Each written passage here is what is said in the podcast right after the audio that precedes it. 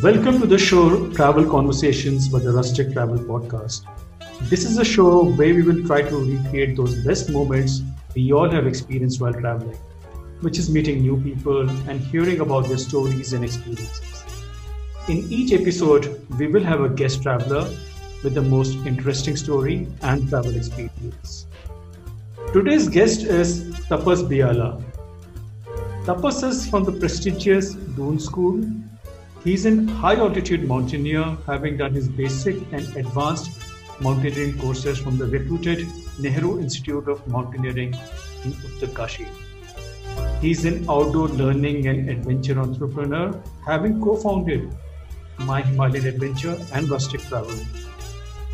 Tapas's life so far is an awe-inspiring one, having climbed his first mountain peak when he was only 11 years old. He went on to climb many more, quite a few of them 6,000 meter plus, and this while he was still in school. However, a few years later, his passion for trekking and climbing took a major blow when he was diagnosed with cancer, leukemia. And then well, let's hear it from Tapas himself. Hi, Tapas. Welcome to the show. Hi, man. Thank you so much. I think you've, uh, I think Tari zyada kar di. I don't deserve so many accolades, but yeah, it's always nice to hear good things about yourself. So, Tapas, uh, let's start uh, this podcast. Let's um, uh, try to know more about you and your passion for trekking and climbing in mountains per se. Uh, mountaineering and trekking is the only thing that I really oh, I've always wanted. I mean, the, the only thing that I really want to and ever have a wanted to do in my entire life, something that the the passion knows no bounds in in, in my in my case, and um, I credit that largely to my father, who is himself a very uh, reputed mountaineer in India. Um, when I was about six months old, my father got a bag, like specially bag specially made for me, and in that bag he um, basically i mean it was, it was one of those kind of bags where you know uh, there was a little opening in the bottom so my legs could fit in and then he could carry me in that bag. And in that bag he took me on my first trek when i was six months old. I mean before i could walk i was trekking basically. And uh, yeah and that that love just kind of started from there. I mean i was as soon as i could walk i was doing treks not on a bag but on my two feet um, despite being afraid of everything about the trek. I mean to, to at a point where uh, i was scared of the night because the stars would scare me. Um, even the mention of wildlife would scare me as a young kid. The woods would be eerie but uh, i just wanted to trek. I mean i think that's just how the passion kind of ignited and it just continued. I mean when i was uh, 12 years old i climbed my first 20000 feet peak in the Himalayas, which at that point of time was a record.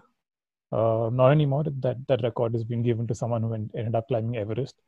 But yeah, so for time, yes, I did hold a record for being the youngest climber to a 20,000 feet peak, which is something that I'm really happy about.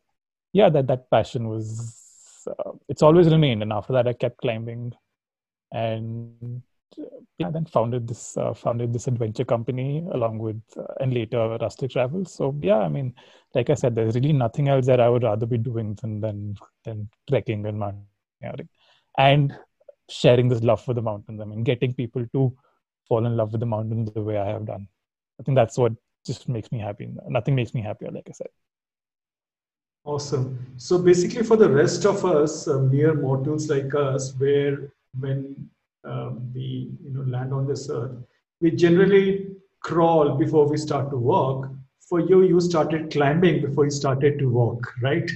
So yeah. it was that that that early for you initiation into climbing. And your father yeah, yeah, uh, is uh, uh, i believe dr s c biala. Is that correct? He was yeah yeah. he's an yes, educationist yes. and a mountaineer himself. Yes yes. He is actually he's uh, I, I would like to say, without trying to boast, that he is among the most prominent mountaineers in India. Uh, so he was he's currently the principal of a, of a school in Dehradun. Before that, for almost 20 years, he was a, teach, a teacher in the Doon School. And uh, before that, another boarding school uh, in India. Uh, apart from other things, he was the master in charge for uh, adventure in in the Doon School, and Doon School has always had a very rich tradition towards mountaineering. Um, some of the earliest explorers of the Himalayas were uh, were from Doon School. So, in fact, uh, our, our, first headmaster, Mr. F- uh, Mr. Foot, uh, who was then a who was then a mountaineer and a trekker in in in England. Uh, when he was offered to be the headmaster of the Doon School, he drew up a map and he saw where Dehradun was, and he saw that oh wow, this is so close to the Himalayas. And his only reason for coming and accepting the headmastership of the Doon School was because it it was so close to the Himalayas. And pretty much every trek, every route in the Garhwal Himalayas uh, the credit for exploring all of them goes pretty much goes to uh, goes to masters of the Doon School, including Mr. Gurdayal Singh, Mr. Gibson, Mr. Foot, like I said. So yeah, we've had a very rich history, and my father kind of took after taking after after joining school and after taking over uh, as the uh, as the uh, master in charge for adventure in Doon School, he kind of just took that forward, and from '83 onwards, he started and his first expedition was to Kalanag, uh, which is also called the Black Peak, about 21,000 feet. And then he started and kind of, yeah, he's, for another 20 years, he led uh, students.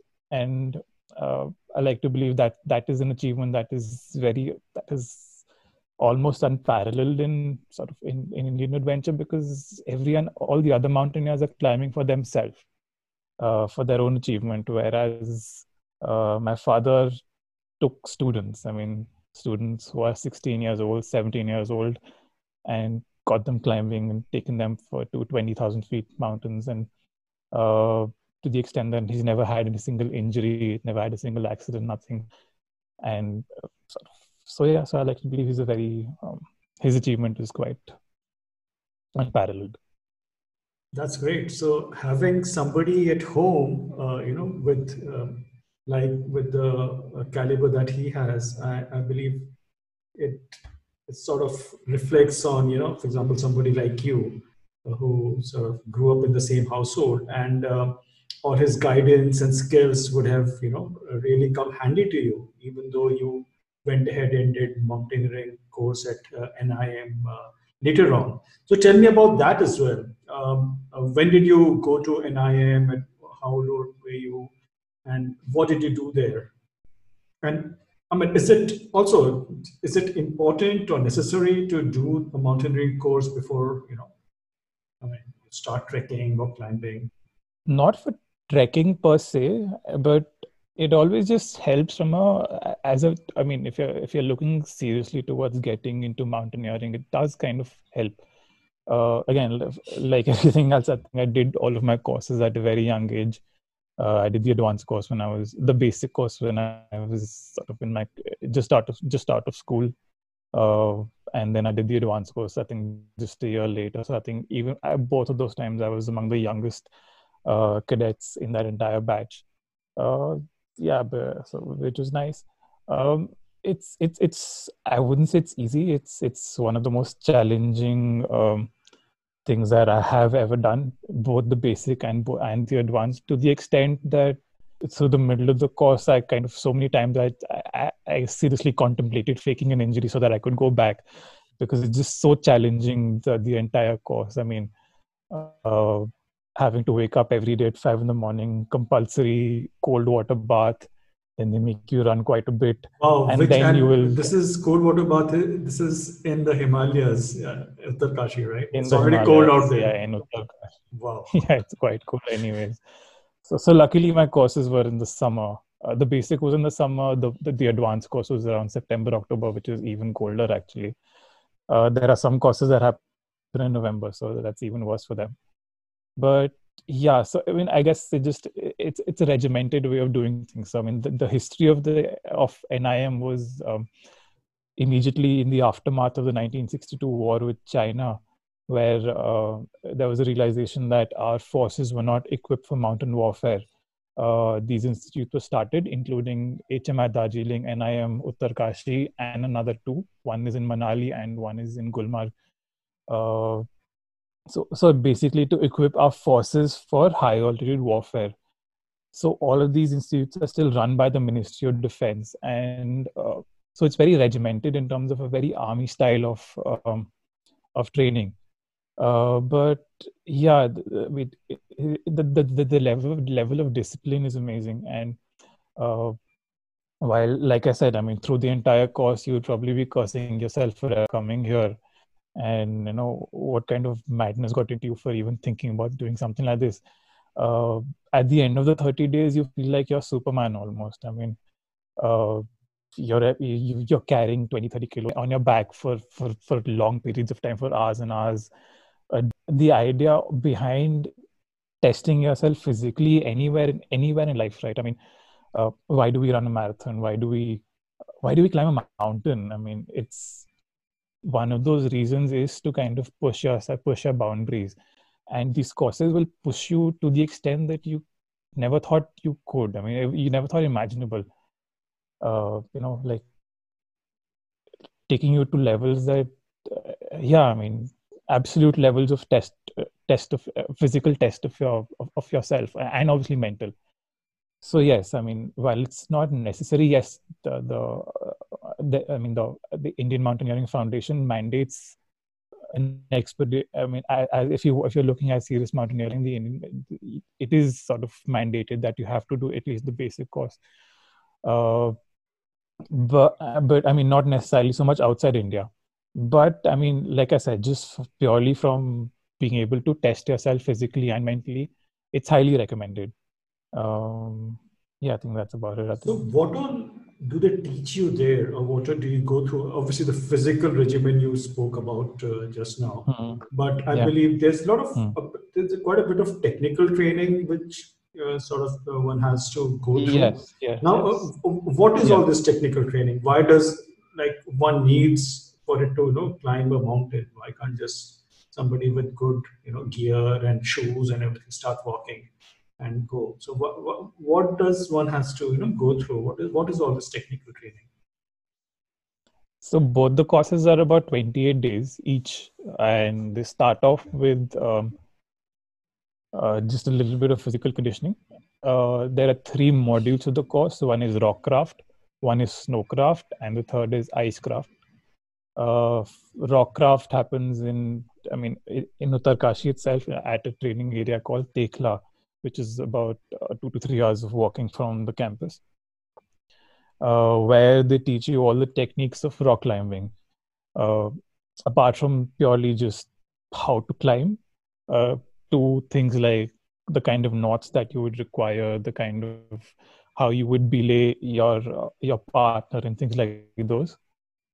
Uh, the second module is snowcraft, where again, I mean, similarly, where uh, they take you to a glacier, where they take you, uh, yeah, uh, sort of a little further into the mountain, teach you the techniques of climbing in snow. And the third module being icecraft, which is basically if you enc- if you encounter a glacier or if you encounter a, an ice wall, how do you climb that? How do you fix a rope over there? How do you um, how do you negotiate a crevice? Uh, and all of that learning is happening not in theory but on the spot like you're you're at a glacier you're at 70000 feet where you're encountering all the challenges that a mountaineer will encounter including um, high altitude sickness um, including extreme levels of fatigue that obviously the altitude brings to you. And and at that particular time uh, you're waking up early in the morning you're carrying that 20 30 kilo uh, uh, load on your back and you're doing all of this training. Uh, so yeah i mean from from all those perspectives it just gets you ready like like nothing else can uh, towards mountaineering. Uh, without it if you're really looking at being a serious mountaineer or uh, or a serious trekker i don't think i mean while yes practically you can do a lot of things with with with a lot of practice and stuff like that but it just helps to have already done those before really um, implementing that uh, in uh, on your own basically so uh, yeah i mean uh, yeah i mean i think that would that would be about it Okay, okay, that, that's that, those are really good inputs. Uh, I think uh, a lot of our listeners who want to start, um, you know, want to climb, uh, should definitely listen to all these tips. So during this time, while you were in school and while you were doing, you know, uh, getting this training, so how many peaks did you climb during that time? Do, do you have a count, or Uh, like it's you so lost in count? total, no, no, no, not really. Actually, unfortunately, like I said, I mean, like you said, in the introduction, uh, the last six, seven years, I haven't been able to climb as much, but uh, I have climbed about six till now. Um hopefully, many more. Uh, I'm not even close to how many my father has climbed. My father's climbed upwards of 25, 25 peaks of over 20,000. So, yeah, maybe one day I'll get somewhere close to that. Yeah, you're still That very young, Tapas. I think you have a long way to go. so Yeah, after so the good thing, sorry, go ahead. the good thing is that my father, for everything that he's achieved in mountaineering, he started trekking at the age of 33. So I think I do have head start. So, so even let's say your older listeners who are listening to this, where you think you know you've probably become too old for this, or you know, up up the time chalega. That's that's not really true. I mean, my father has, like I said, climbed about twenty five peaks, and he started at the age of thirty three. So you know, it's never too late. I mean, definitely for me, for older interviewers, there's definitely hope listening to that. so yeah. So after yeah, you know, really, yeah. Sorry. So, So, um, so basically, um, after Doon School, um, uh, what did you do? You, I believe, you went to college in Delhi, and you also did an MBA. How how was that journey? So, were you still Yes. trekking during that time, or you just you know went to sort of yeah, yeah. different path? what happened? I mean, good thing about good yeah. So good thing about going to college in Delhi University is that attendance is not so much of a problem. So yes, I mean, I would be in college, uh, mark a bit of my attendance, have a good time with some of my friends, but by and large, I was pretty much just trekking and climbing. So, like I said, I did my basic course right after school, which was the period between uh, between sort of when you pass out of school and before college starts. I, I that was like a two month period. I did the basic course in that particular period, and uh, immediately after, like as soon as college started, so sort of um, so in that April May period, I did the basic course, and in the September October period, despite I mean once college had started, I did the advanced course. Uh, like I said, at that point of time, the, the, the level of passion was was just uh, was just was just amazing, and so yeah, um, like I said, uh, basic and advanced at that point of time, uh, and um, kept kept freelancing with a lot of adventure companies at that point of time, leading their expeditions. Not uh, not too many expeditions, largely treks, uh, and uh, yeah, and the occasional expedition uh, yeah, that would be about it. Um, the, the the best thing about my college was it was walking distance from the Indian Mountaineering Foundation, and uh, Indian Mountaineering Foundation has some amazing rock walls inside the campus, and the membership is very cheap. I think at that point of time, I think it was about 100 rupees for a for a for a month, and they'll give you an instructor, and they'll give you all the equipment, and you can kind of just go climb over there. So uh, yeah, even during college, half my time was just spent at the Mountaineer IMF campus, uh, climbing the rock walls over there, training over there. So, which is which is an amazing time. Um, after that, yes, I did my MBA. Um, largely, but I don't think even during my MBA, my, my my thought process or my intention was ever to get very serious into sort of uh, sort of into the corporate world. I always knew that I would always. Okay, so sorry, just to add to that, what mountaineering or what trekking also did was uh, fuel this tremendous passion towards photography as well. Like, I guess that can happen with anyone who's very seriously in, into nature because once you're there, there are those sights and there are those amazing sounds, and you kind of want to capture them, you want to bring them back, and you want to relive those memories. And what that what that later did was you want to get more serious into into that kind of thing because uh, you want to then capture those better so that also fueled this tremendous drive towards photography i mean and only nature photography because like i said i mean i wanted to kind of capture those amazing places. So during college what i also did was i did my um, did a basic course in photography followed by a professional course in photography.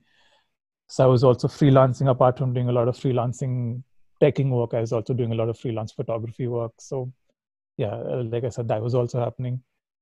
So yeah so and then obviously uh, the mba i don't think was sort of to get very serious in the corporate world i knew that i would always want to be in the business of either photography or mountaineering so the mba was about learning the business side of things so that i can eventually get into the business of of mountaineering and the business of photography and and i'm glad that i did so i think yeah i mean that was the mba side of my things the MBA side of things. I don't think it was ever intended to be anything else. So yeah. Really interesting. So so uh, uh during the MBA also you're very clear that uh, you will not go into a corporate world for a long time. You would uh, step into entrepreneurship. Was it's, that yeah. something? So it's, it's so it's not, yeah yeah exactly. So it's not like I have something against the corporate world. I think it's it's I mean it's it has its upsides as well. When I was working, I was also very happy in the corporate world. It's, it's not like I had some issues there.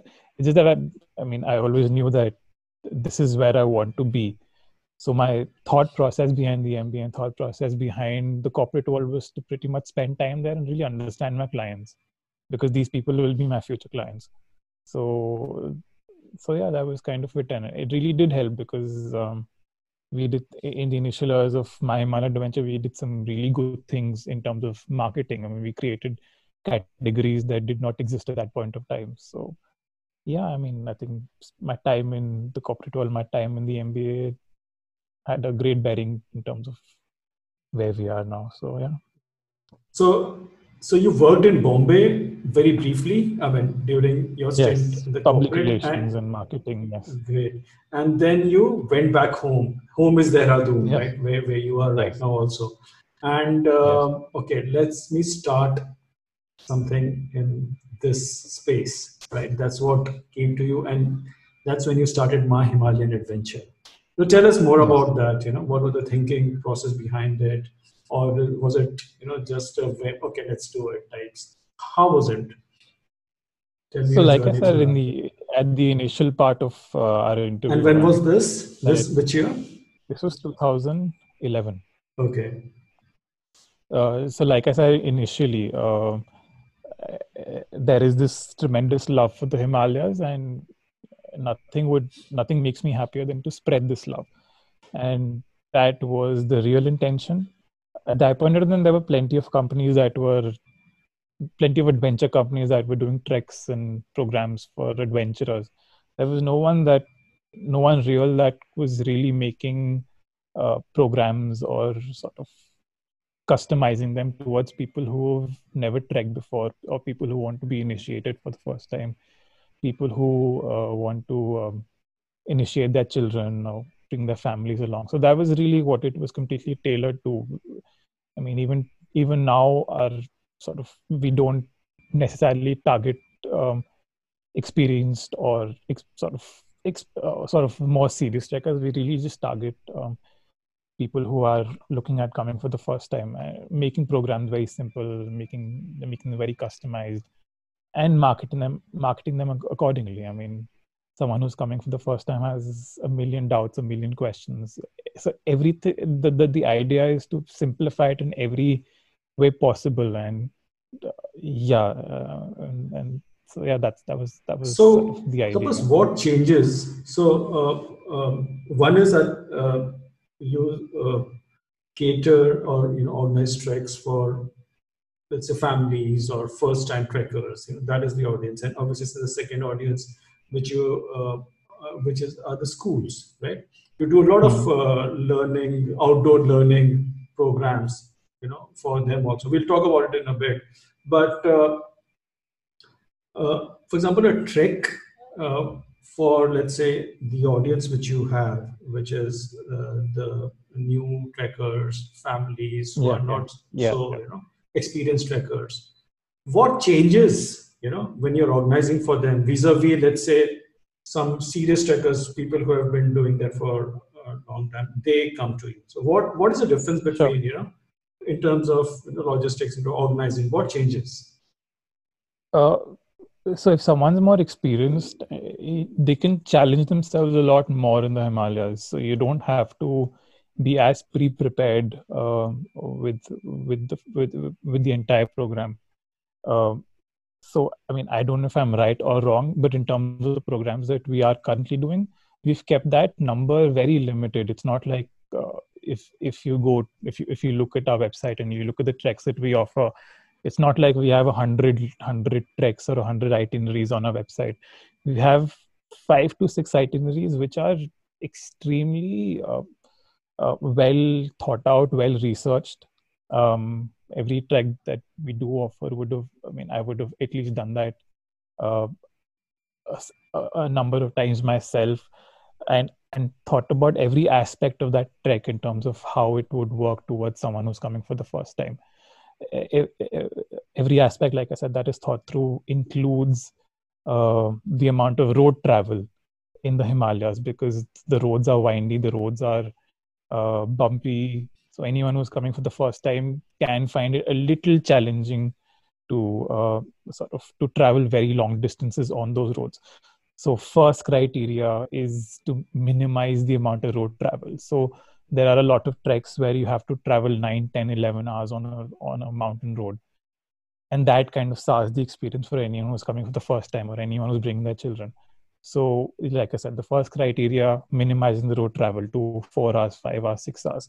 Or in certain cases where you can't do that you modify the itinerary to to make it uh, to break that travel time down to say 2 days or you know add something else. So so that you're not traveling very long on those particular roads. Uh, second aspect being making sure is the camps are not very cold the camps are not very windy because uh, let's say barring delhi most of the most of the the large cities where people are coming from uh, have sort of moderate climate and people aren't necessarily that used to the cold. So while you should kind of experience that it has to happen slowly. So therefore the planning for camps has to be in a way that you know it's not like one day you're at 20 degrees or 30 degrees the next day itself you're at minus 5 or minus or something like that. So planning for the for those camps then taking things like wind chill and stuff like that i mean basically yeah i mean uh, making sure the it's it's not very it's not it's it's fairly comfortable um, taking into consideration where you're camping uh, in terms of the altitude um, any anyone who's coming the first time, uh, I'm sure even I mean Hemant, you you you'll you, you kind of agree with me here that altitude is the biggest challenge for anyone who's coming for the first time. I mean, uh, things like headache and stuff like that, which is normal. But anyone who's coming, anyone who doesn't know about this or is experiencing the first time can get quite hassled. So therefore, the planning in terms of uh, where you're camping to make sure that you know all these other effects are also minimized uh, so yeah, those are the differences in terms of all these treks are very well thought out in terms of all of these parameters, so that we're making sure that your first experience is as sort of comfortable as possible. Apart from that, obviously, the equipment that uh, that is that that we've given. I mean, based on a lot of feedback, based on our own experience, when we were trekking, obviously, so when we started trekking in our Doon school, everything is very basic. I mean, uh, so when we were planning a trek uh, if if at the very bare basics where we have to carry everything ourselves we have to cook everything ourselves if we had if we had to we, if our budget was about 3000 rupees our masters would give us about 2000 rupees so we had to go even more basic so while we were trekking in absolute bare basics we would imagine what would an ideal trek be like what if this was here what it would be amazing you know so we were like, wow, if we had a chair over here, that would be amazing. If you could have a bonfire over, that'd be amazing. A heater would be so good, you know. A nice meal would be would be great over here. So everything that we could think of that we would have liked to have on that trek is what we kind of do now. Uh, is kind of is what we provide on the treks. So yeah, I mean, from every aspect we've covered. So I would say it, would be a pretty luxury trek. I mean, you know, going with it you. is very luxurious. Nice. So I think I think Hemant, you yourself have mentioned that in a blog where I think you when you did your first trek, you did that solo, and you were thinking you'll have a staff of like one is to two or something, and your friends would make fun of you that you know you're uh, sort of we have such a high ratio of staff. And it turns out that for you trekking you had a ratio of i think six or seven people. That's and you're like this is absolutely luxury. So so yes so yes i mean while it's i mean you can't compare this to the luxury that you would get in in sort of in a city but from a mountaineering perspective yes it's it's very luxurious Great. Okay. So uh, I think great tips uh, for somebody who wants to, you know, go to the Himalayas, especially and trek for the first time. Uh, now, uh, come to the second part of, you know, school programs. So you do yeah quite a bit of them, right? And uh, since you are located in Dehradun, generally, so uh, again, I mean, it's it's it's there are a lot of you know uh, boarding schools, uh, prestigious boarding school, right from Doon School to know, a lot of them, and um, uh, quite a few of them are. Uh, you know, outdoorsy, and you know the kids want. You know, they have programs for this. So, what what do you do in your typical school programs? What happens? so i mean i could tell you some of the interesting stories about our school programs I mean, Sure, sure. how we learned the hard way how to do things well Mm. and uh, i think uh, nothing teaches I, I like they say right? Nothing teaches nothing is nothing in life is better teacher is a better teacher than actually practically learning everything on your own. So on our first trek so this is about one year into the business where we had typically done treks for 15 people 10 people maximum 20 people at a time. And suddenly you are given the school contract for about i think 200 kids at the same time. And you don't realize it then but between 20 and 200 it's a massive difference. I mean when i was when the buses arrived at the hotel and i was looking up from a little distance for 20 minutes it, just kept coming kept coming kept coming. And i was thinking ye kaise samlega how will i even ever uh, sort of manage this? And and murphy's theory murphy's law kind of that's when i realized that it does work. If something can go wrong if something will go wrong. And um, yeah, great lesson in management then. So and so what happened that during that trek was uh, so we didn't have equipment for 200 kids at that point of time, so we were renting equipment from the from NIM, and uh, um, so the idea was we will um, uh, we will sort of load the truck with equipment. And this was to a trek called Dayara Bugyal, and which is uh, the the trek starts from a place called Barsu, which is about 50 kilometers from Uttarkashi. And for, on the first night, the kids were staying in a hotel, which is about 10 kilometers from Uttarkashi. So, th- uh, and the next day, the kids would drive another 30 kilometers to the trek base of the trek, and from there they start the trek. So the idea was the truck will go to the um, uh, to the hotel, drop off the equipment that the students themselves have to carry. That would include the rucksack, the carry mat, and things like those. Uh, kids treks are not as luxurious. Um, the kids are supposed to uh, carry things themselves, unlike uh, the other treks where everything gets carried. So anyway, so back so that truck after dropping off the, the equipment that the kids are supposed to carry would have to go up uh, to the base of the trek where the tents and the other equipment that the that would go up on either porters or ponies w- would be dropped off so that first thing in the morning next day all of that equipment can go up. And before the kids arrive the tents the camp is basically set up. And and, the equipment that was with the kids could get distributed at night. So that first thing in the morning i mean so that they pack in the night pack up all of their clothes inside the rucksack along with that and leave first thing in the morning. Uh, unfortunately i think there was a language barrier between the truck driver and me uh, where the truck driver did not understand all of this he did not get clear directions about where he exactly had to go. And he went up all the way to the trek base but he did not know where to drop them off. And at that point during those days network coverage was not very good. Um, so all of that kind of just got lost. And at at 11 o'clock in the night you're wondering where the truck has gone. We could not contact him. And i was like uh, there's equipment. Worth about about the round a crore in that, and my business will be over before it even started. so you know, I think bhag bhagya hai, ya kahin truck doob gaya hai, whatever. I don't know, something's gone wrong. Just people, then we send people up. We managed to locate him at one in the night, and that kind of ruined the entire program because then the next, instead of giving the equipment to the students that night, they the kids were given equipment after they reached the track base at 11 in the morning that delayed the uh, that delayed the starting time where the kids have started the trek by 11 o'clock. They start the trek at two o'clock, uh, and um, the equipment which should have gone at at seven in the morning should have been pitched at the camp by 11 in the morning. Uh, got pitched at three in the three o'clock in the afternoon, and and as is and like I said, as is the Murphy's law, where something can go wrong, something will go wrong. Uh, it turns out that before the kids could reach the camp, uh, it started it started raining. And not just raining it was the heaviest rainfall of the season where there was a hailstorm also. So um, the kids were walking through hail. Uh, the tent was not pitched. My staff was pitching tents under heavy rainfall uh, which obviously because it's raining so heavily could not pitch the tents properly because um, so those tents are such that you have to kind of dig a nali all around the tent. Uh, those are those kind of tents. And in a in a hurry they could not do all of that. And because of that there was water inside the tent at night. So yeah it was a it was an amazing learning experience. What i did learn from that was next time you ever do something like this make sure you understand you have a basic understanding of the local person's language.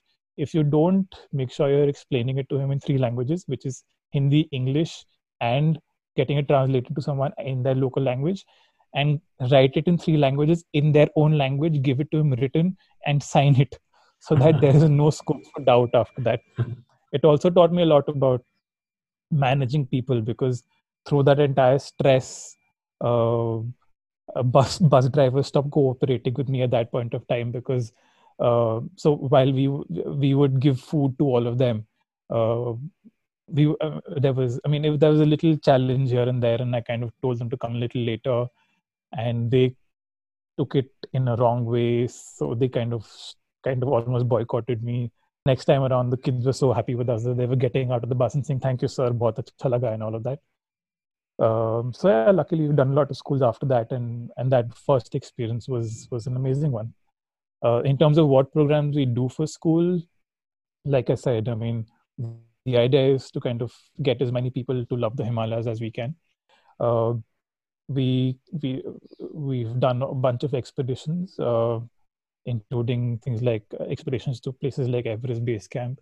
Uh, we have done a, a, lot of treks. We do. A, we in fact go uh, for a lot of time. So there are a lot of schools where, uh, and I don't mean schools in Dehradun. I mean so a lot of schools in Dehradun have already been initiated to venture. There are schools in Bombay, Bangalore, other places where kids have never don't even know what this is uh, and naturally because of that the parents and the teachers are also very concerned about this. So what we do is we go inside the school to the school and we give them that first experience. You know um, set up ropes inside the building inside the school building get them to do rappelling and rock climbing and you know like zip line and stuff like that. Maybe if the weather is um, is conducive enough set up tents inside the campus itself. So to give that first experience and then kind of take it forward. So yeah that, that would be about it in terms of what we do for school. It's it's it's, it's almost like a pyramid structure to get as many people uh, initiated and then hopefully slowly slowly get some of them to kind of fall in love with the mountains like we did. Um, yeah like any sport i mean like every sport has a house team or school team and then you know a state team and the district team some people end up becoming professionals. That's what we're trying to create. I mean initiate everyone by going to their school then bringing some of them to like a one day program then slowly um, making it a three three day four day program and then some of them who are really interested end up doing an expedition. Uh, yeah so that is the kind of structure that we typically have for schools. Awesome. So i think amazing learnings all throughout i mean right from the first program till now. So but by now oh, yeah, I, am sure you're amazing. a pro right now. I, mean, I know that you're a pro right yeah, yeah. So like I said, after the, the, next the next trek itself, the kids were like, "Thank you, sir. We had an amazing time." So from there to now, it's it's been amazing. So yeah. Great. So um, um, uh, moving on. Uh, so when you started off, uh, I think obviously you started with this uh, uh, this school program and many treks later on, and around that time I also met you. I remember. Then um, then you yeah you also had some excellent conversations with with my staff oh yes during that time I, yeah uh, i remember we went to the, the arab gully it had snowed completely but i think that was one of my best uh, treks i've been to with the kind of pictures i took So I think yeah. those pictures are all over the internet. People steal from me all the time. those pictures, seriously. nice. Hmm. So um, uh, after that, um, I believe we, um, so things came to a bit of a standstill. I think in, in your personal life, you became ill. Uh, I mean, it was seriously ill. I mean, since you uh, were diagnosed with uh, cancer, leukemia. Yeah. I know you don't talk much about it, and I will not press on that. But do you want to tell us very briefly what happened and how yeah, you overcome it? Yeah, I don't like to talk so much about it primarily because I mean. Um, uh, there's this whole talk about being brave being brave. But the point is at that point of time you really don't have much of a choice. You have to be brave. You have to fight it because you don't fight it the option the other option is not an option you know so.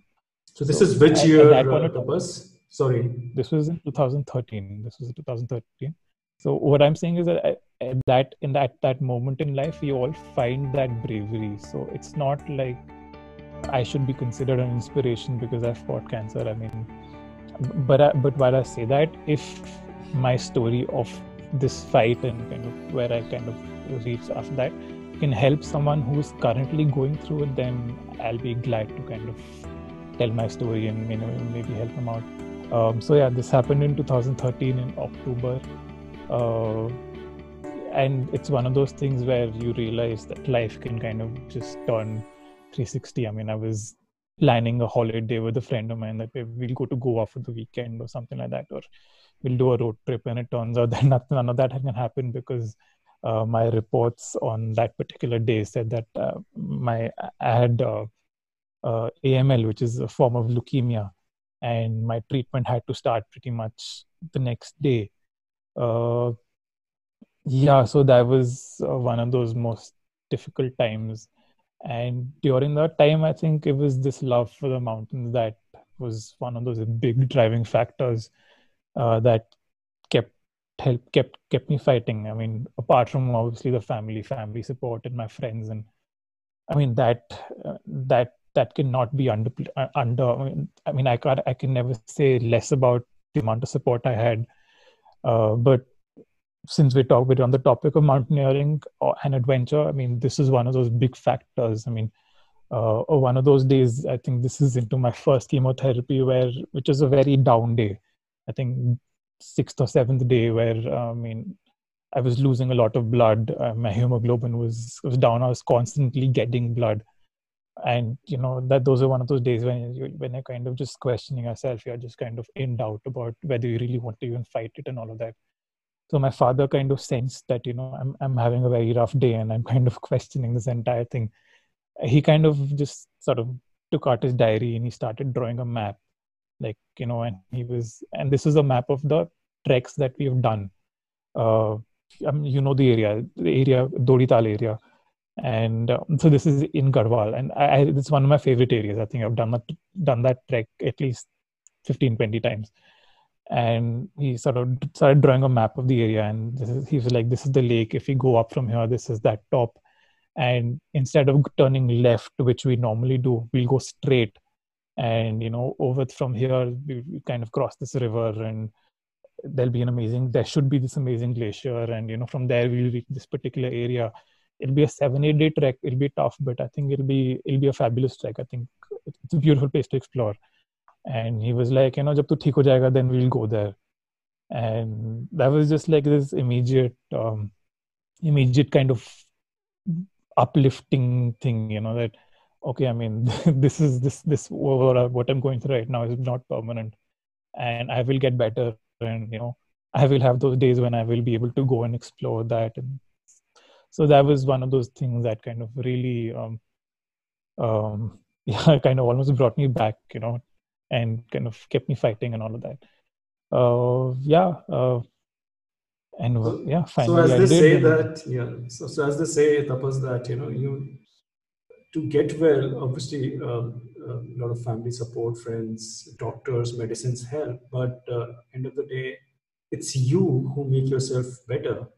And unless there's a ray of hope or hope, you will not overturn it. So true, true. Um, maybe uh, your love for mountains that you'll go back in the, in the outdoors. You may not climb or trek, but just be there in the outdoors in front of the mountains would have had some effect on it. I agree. I agree. That was that was that was the ray of hope. I mean, how much ever longer it took. It took me almost three years after that to really go back on my first trek. But that was something that I mean I kept looking forward to, and that was something that kept driving me. I mean, through those through those very difficult times where, yeah, I mean, you have those days where you genuinely when you genuinely question whether you kind of want to even fight it and so i think that would be one of those messages for anyone who kind of is in that doubt i mean it doesn't have to be mountaineering it doesn't have to be trekking it could be anything that you are passionate about anything that you love doing and have that conviction that you will be able to kind of be, get out of it and do those things that you love doing. I mean these days don't these difficult times won't last. It's, it's the good times that that last. And so yeah just have the conviction. It, it may be difficult to fight it right now. You just yeah just don't lose faith you know. That would be doesn't have to be trekking doesn't have to be mountaineering it could be anything that you love doing you know. Yeah that would be something that i could a message that i could give hopefully through you it reaches all those people i hope it does uh, because i think that's a very beautiful message uh, and something which you have gone through so it's uh, completely genuine and uh, uh, you know it's it's if i could add, another thing that i could add was um, if i yes. can sure, sure. is uh, i mean it's like uh, like i said initially i mean life can turn 360 overnight. I mean like eh, i mean here i was planning my next uh, weekend getaway and you know things like that and life just turned overnight i mean from to something that you could never you couldn't even imagine. I mean take coronavirus for example. I mean who could imagine six months later we could be going through all of this? So don't get obsessed with um, planning planning for your future and you know don't push things you want to do today to tomorrow thinking let me make my money let me uh, do everything let me save up and do all of that and i'll do the things i love doing tomorrow. I mean you don't know what's going to happen tomorrow. By all means plan for your future plan everything work hard but don't push your push push your dreams to tomorrow. I mean that's also very important. So just two messages I mean. yeah i mean i think that's your bang on uh, tapas. Uh, uh, and i feel there's a lot of bit of similarity between uh, you know what you spoke about life and your experience with let's say climbing a like let's say climbing a mountain or a peak.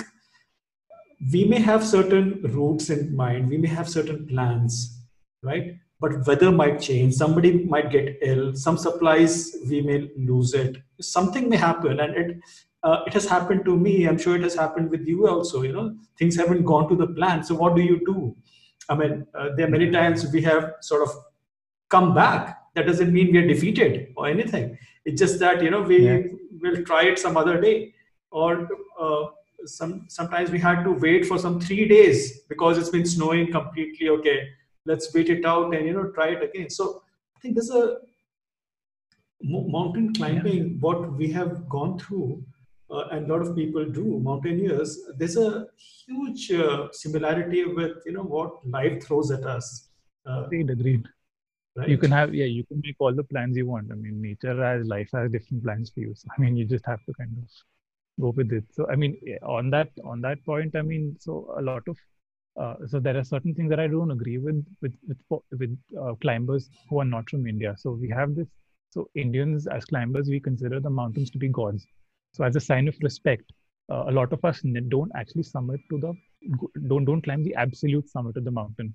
We always sort of go two meters below the mountain. I mean, we'll, we'll always stop like yeah one or two meters below, so that our head is below the summit of the mountain because we consider them gods. Uh, uh, yeah, and and like and foreigners say that we've conquered the mountain when they've climbed it, which I find very wrong. I mean, there's no way you can conquer the mountain.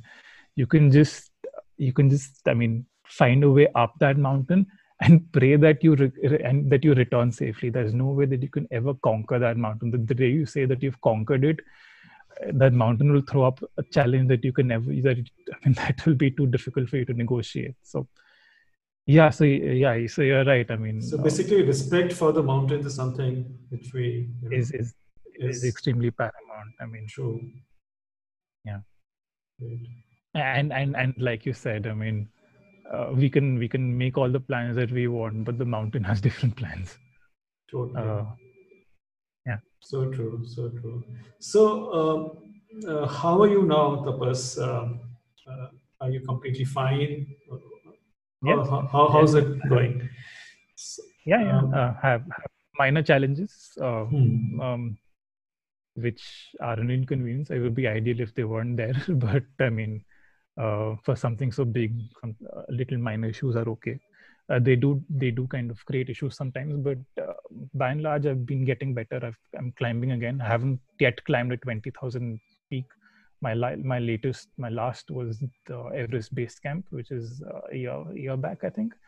And I've been training, um, hopefully to climb Everest sometime in the near future. Um, awesome. Again, for the same message that I just conveyed um, to people who might be sort of uh, in that position where they find that fight difficult. Uh, so currently, I believe there aren't any cancer survivors who have climbed Everest. So if I do, then you know, I think I can be one of those people who who can help a cancer patient fight. I mean, that you know, someone who has gone through something like that can test his himself to the absolute limit.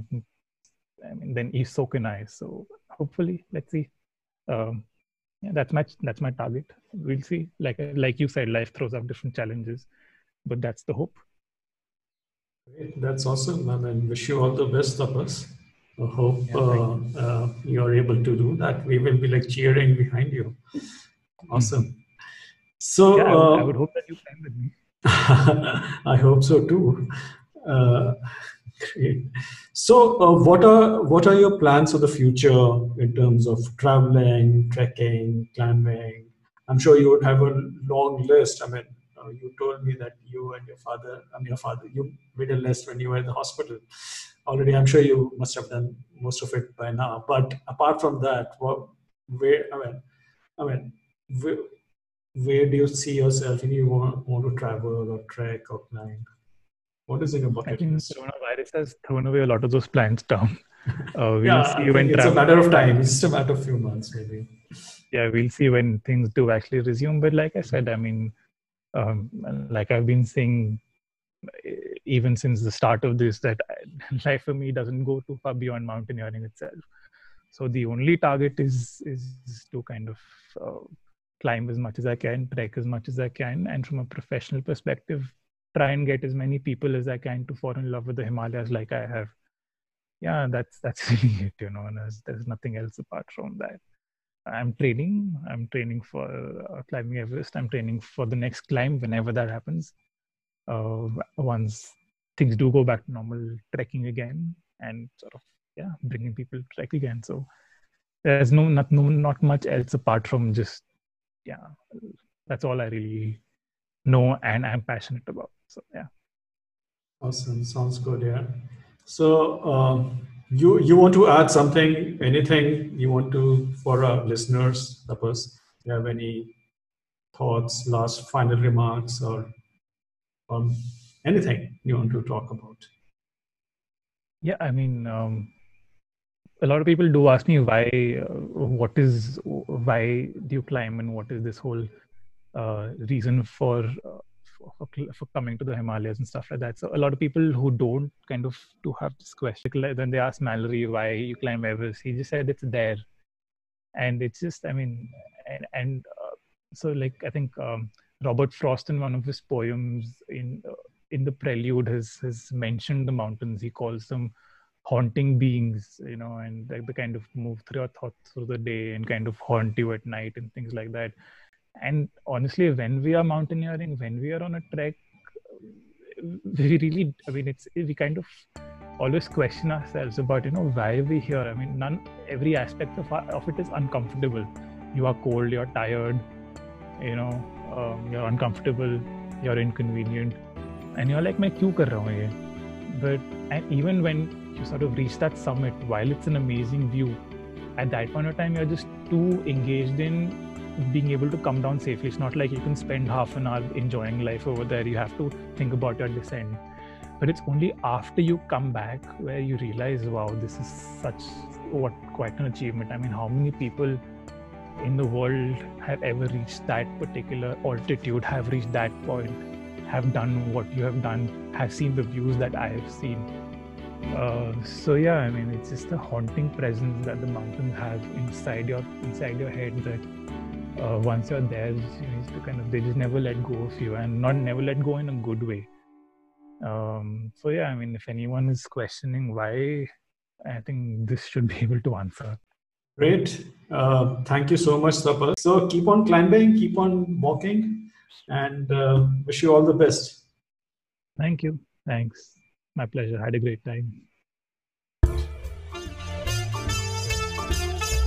Thank you so much for listening into another episode of the Rustik Travel Podcast. Hope you liked it. Please do send us your feedback so that we could improve with each episode. To get updated on future episodes of the shows, you could visit our website rustiktravel.com forward slash podcast and subscribe to any of the podcasting apps as mentioned there. You could also follow Rustik Travel on Facebook, Instagram, and Twitter to know about the new episodes or shows. Till then, travel safe, travel responsibly.